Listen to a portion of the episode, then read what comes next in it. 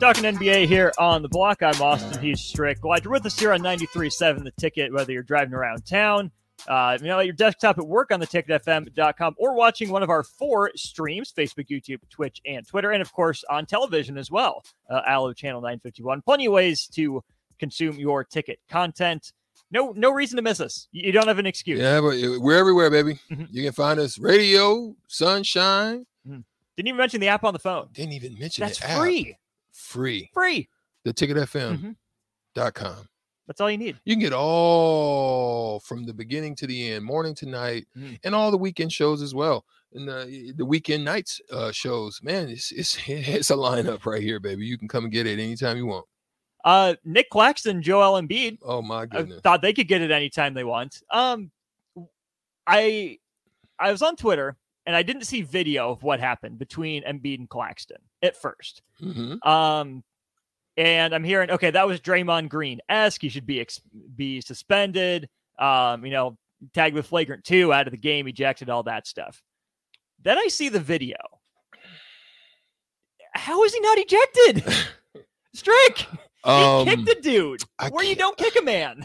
I've seen that happen on multiple occasions where someone that was below kind of made a kick up and it, you know, found its way towards the growing area. And there's been um, consequences and repercussions Mhm. uh, for that action. Um, and that's where it throws me a little curveball as to is there a serious bias? Uh, it- Sutter Heyman text line 402 464 5685. Is there a bias? Or do certain people get special treatment? Like, for example, um, let, us just run back Malice in the Palace. Mhm. Let's just let's just run back to that, right? Um, I can understand going up in the stands, Jackson. I can understand, you know, Meta World Peace, aka Ron Artest, going up in the stands. I can understand suspensions and stuff that that that entails. Um, serious suspension for the one I think I was most disturbed about was uh Jermaine O'Neal. Um anytime somebody you're already at a disadvantage in this whole situation. Securities at a minimum. I- And and I saw this coming, Austin, because they had just did it to me Really? two years before. We were uh, when I was playing with the Boston Celtics um In Detroit? in in Detroit. Okay. We're beating the brakes off of them. We win the series. We go um I'm going at halftime out of the tunnel. You can actually find it on YouTube. I, I you know, I've I've actually seen it. Someone pours a beer on my head walking out the tunnel Rude. your initial reaction is to respond because there's nothing more disrespectful than someone throwing a beer, some liquor in your face, spitting on you, which you know we've seen some NBA guys do that. I think um I want to say Raj Rajon Rondo did that. He spit, I think, on Chris Paul. There's there's nothing more disrespectful than that. Well, And- even the Knicks fans spat, spat at Trae. Trae Young. There's there's is Mhm. so much disrespect in that, right? So your natural reaction is to respond.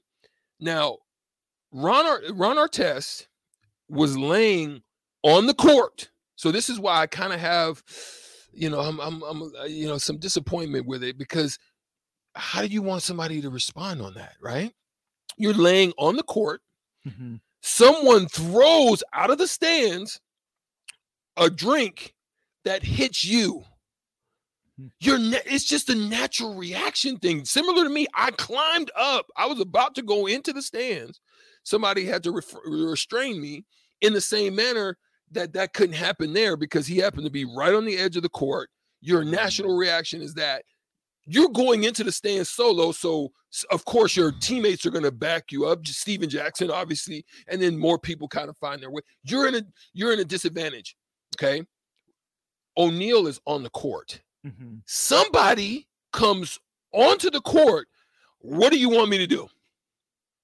I'm going to defend myself. He's not supposed to be there. You are. You're not supposed to be there, my boy. You came into a domain that you should not have been in, Mhm. and I drop you. So that was a dis- that was disturbing the how he got suspended the way he was, right? Mm-hmm. Okay. So when I look at this situation, the kick, right? Um, I'm wondering, like, how is there not anything? He is a major part. He's in the MVP race. You've got a lot of these things going on, these other outside things. Does that have any weight in it? That's the question. I it sure feels like it does.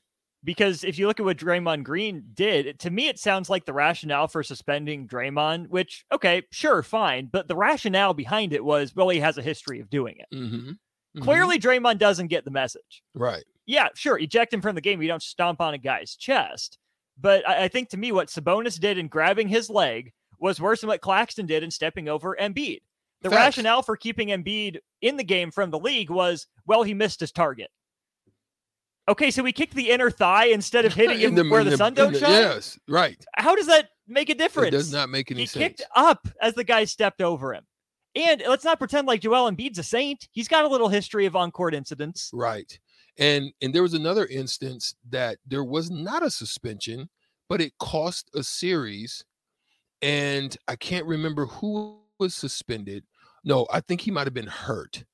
Um when um big game um Horry Mm-hmm. Big game l- Bob. literally like like Ray Ray Ray not Ray uh I was about to say Ray Cruz, not Ray Cruz, but um um linebacker Ray Lewis. Yeah, Ray Lewis. Yeah. He Ray Lewis the guy. Mhm. Steve Nash Mhm. dribbling up the court. Ray Lewis Ray Lewis and nothing happened.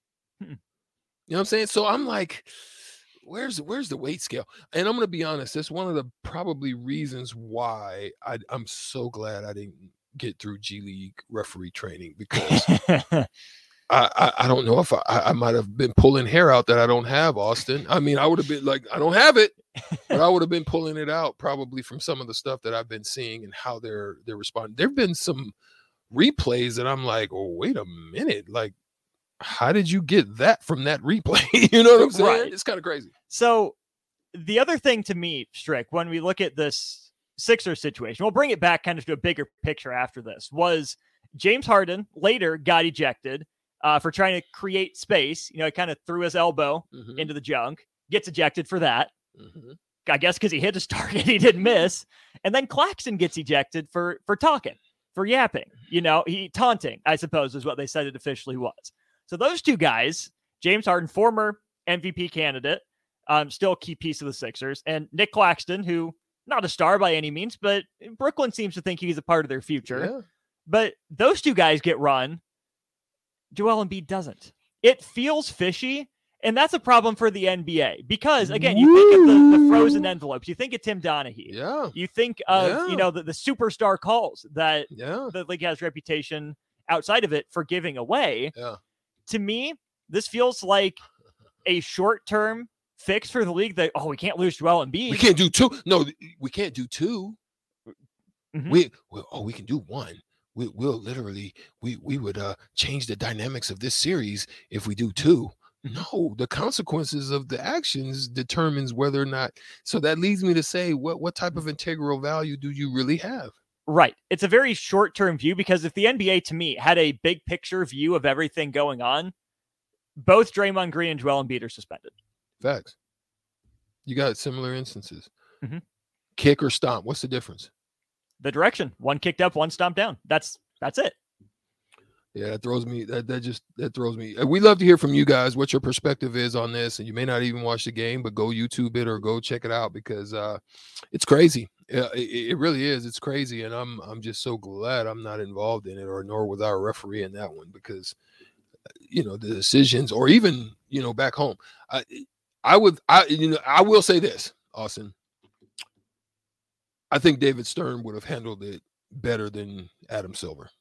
What would Stern have done? Stern would have handled the business. Like he, he'd not care. Hmm. It, it- is what it is. You know, Stern, Stern, Stern carried his name well. I will say that. Mhm. Stern, David Sternly, Stern. He yes. was he sternly handled whatever he felt that was doing um was a detriment to the integrity of the league or to the league in itself, whether it be by person, personnel, players. uh, staff, whatever the case may be, it would have been handled a lot differently. So yeah.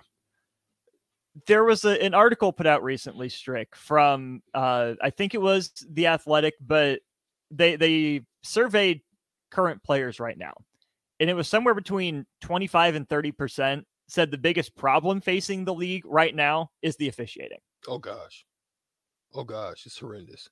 How so? Uh, for example, uh, Golden State played well last night. By the way, um, I was actually impressed.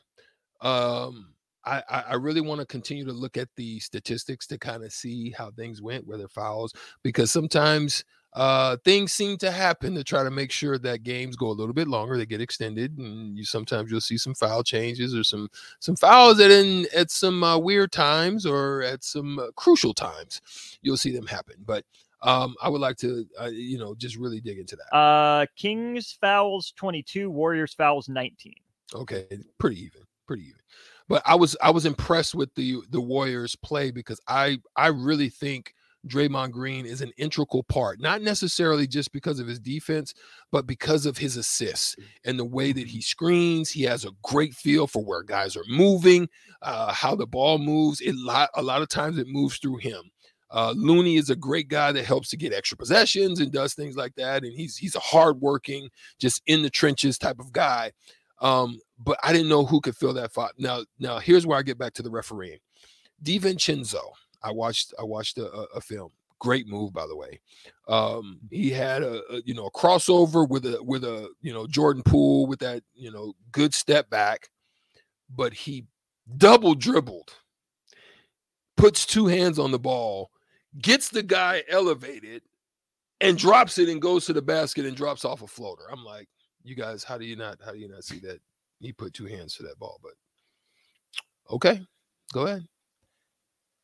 Are the refs in situations like that too busy watching the game?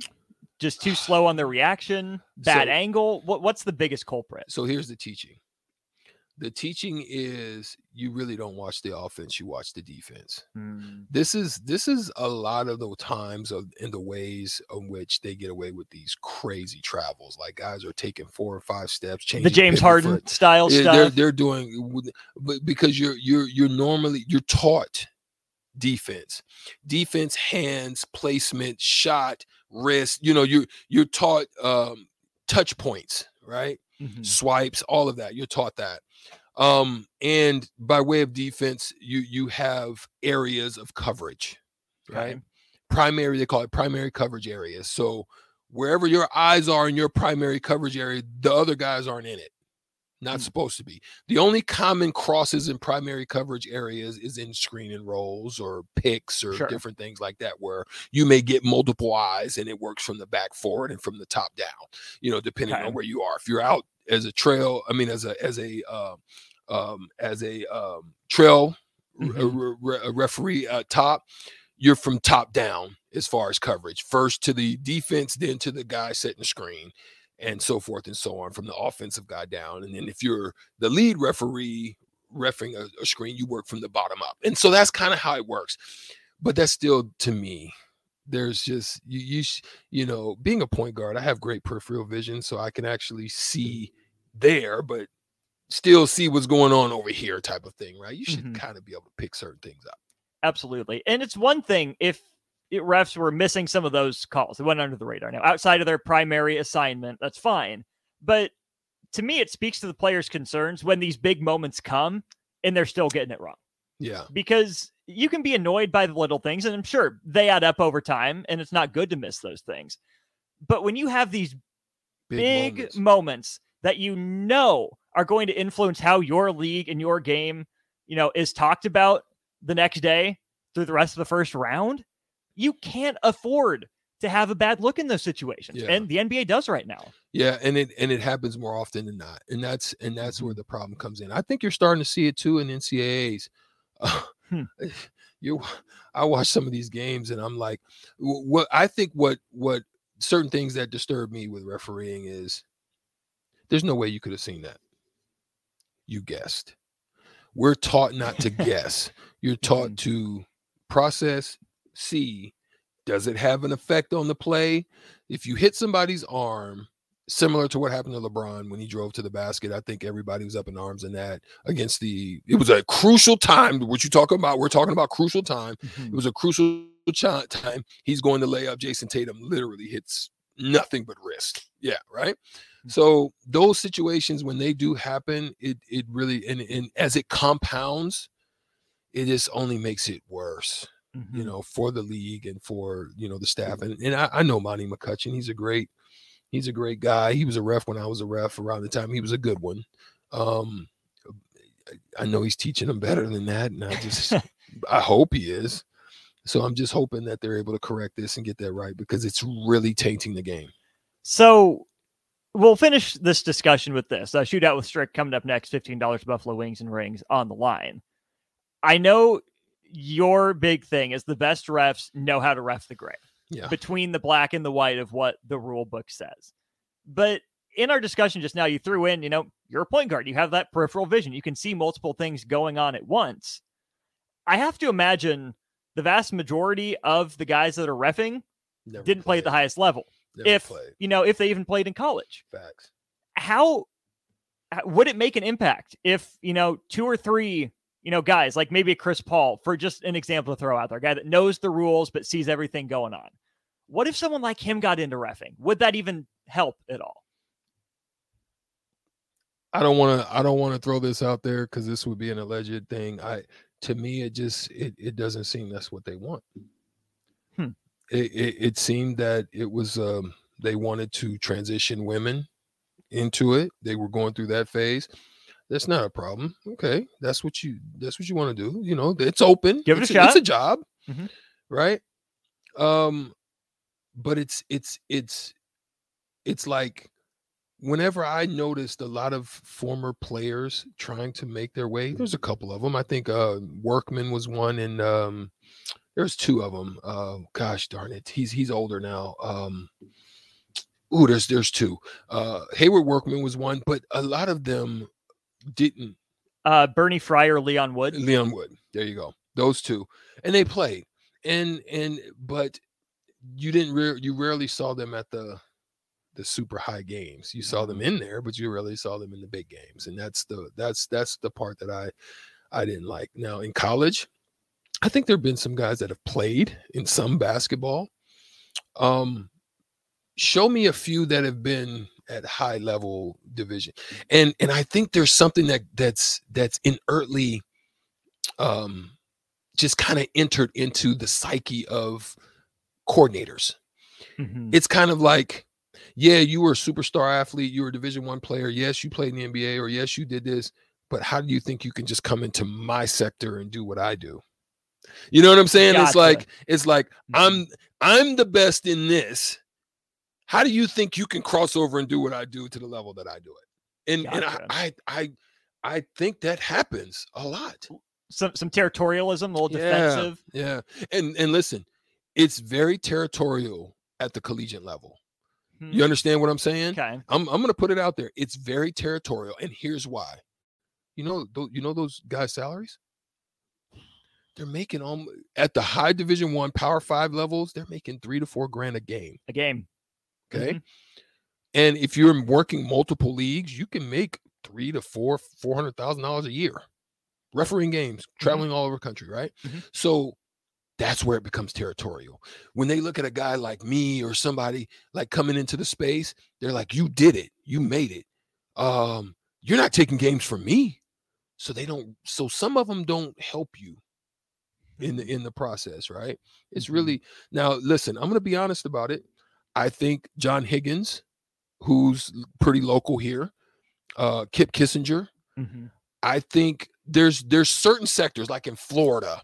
Uh, I think those guys do a good job of helping young referees in this sector here. Um, uh, Texas is not very good. It's like Hmm. crab in a barrel. It's like everybody's you know pulling each other down, and they only kind of you know, hey, you you're cool with me, you can come through. You know, that's Hmm. why I just had to stop. I was just like, "Yeah, I'm not doing this no more.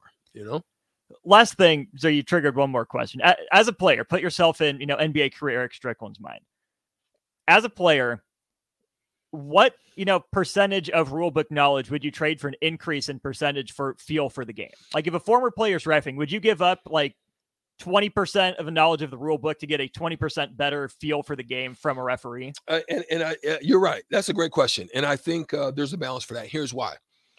When you put crews together, that's what matters. Mm-hmm. Because there's guys in a crew that are very rule oriented. So if you have to address and handle a rule situation, you Go got somebody. Guy. Yeah, you got that guy. Mm-hmm. Then there's guys that just know how to run the game. Mm. because running the game is very important too, right? They may not be super dope in rules and all the rule knowledges, but the, the core rule knowledge is is is solid. But running the game, handling the coaches, taking care of the players, being able to talk to a player like young fella, you know, I saw that. I, I saw that. You know, don't be doing that. We're not. We're not gonna have that in the game, and not put it on blast. Okay, you you you address it, young fella. I'm trying to tell. I'm trying to. Tell, okay, you go to the coach. The guys just know how to kind of do those systematic things to make the game run smooth, mm-hmm. right? And then there's guys that just are strictly by the book. Everything is black and white, and sometimes they can mess up a game. Mm. And the reason being is that foul wasn't necessary there. That technical was not necessary. You could have had a conversation before that one. Mm-hmm. And they're they're kind of quick on certain things when you kind of not letting things develop. So that's that's the difference. And you want to put core. That's what good coordinators do. They put good guys together in crews. Absolutely. This is fantastic. I think we're going to call that the first in the lab with Strick. That's an idea we have where every week I'm just going to throw something at you. You see a play, you're going to break it down in depth. You know, there's a concept in basketball. We just went over refing, you know, pick and roll, stuff like that. We're going to go in the lab because that fascinates me think it leads to some really good stuff. So we're gonna call that the first episode of that. Uh, now the first episode though of the shootout with Strick. Play play with trivia. Four questions for Strick, four questions for you. Fifteen dollars to Buffalo Wings and Rings. The prize for you. We're going NBA awards. This season's winners, maybe maybe some recent past winners as well. I think you know that. And we'll play Strick in trivia. Call now 402 464 5685. Shootout comes your way next.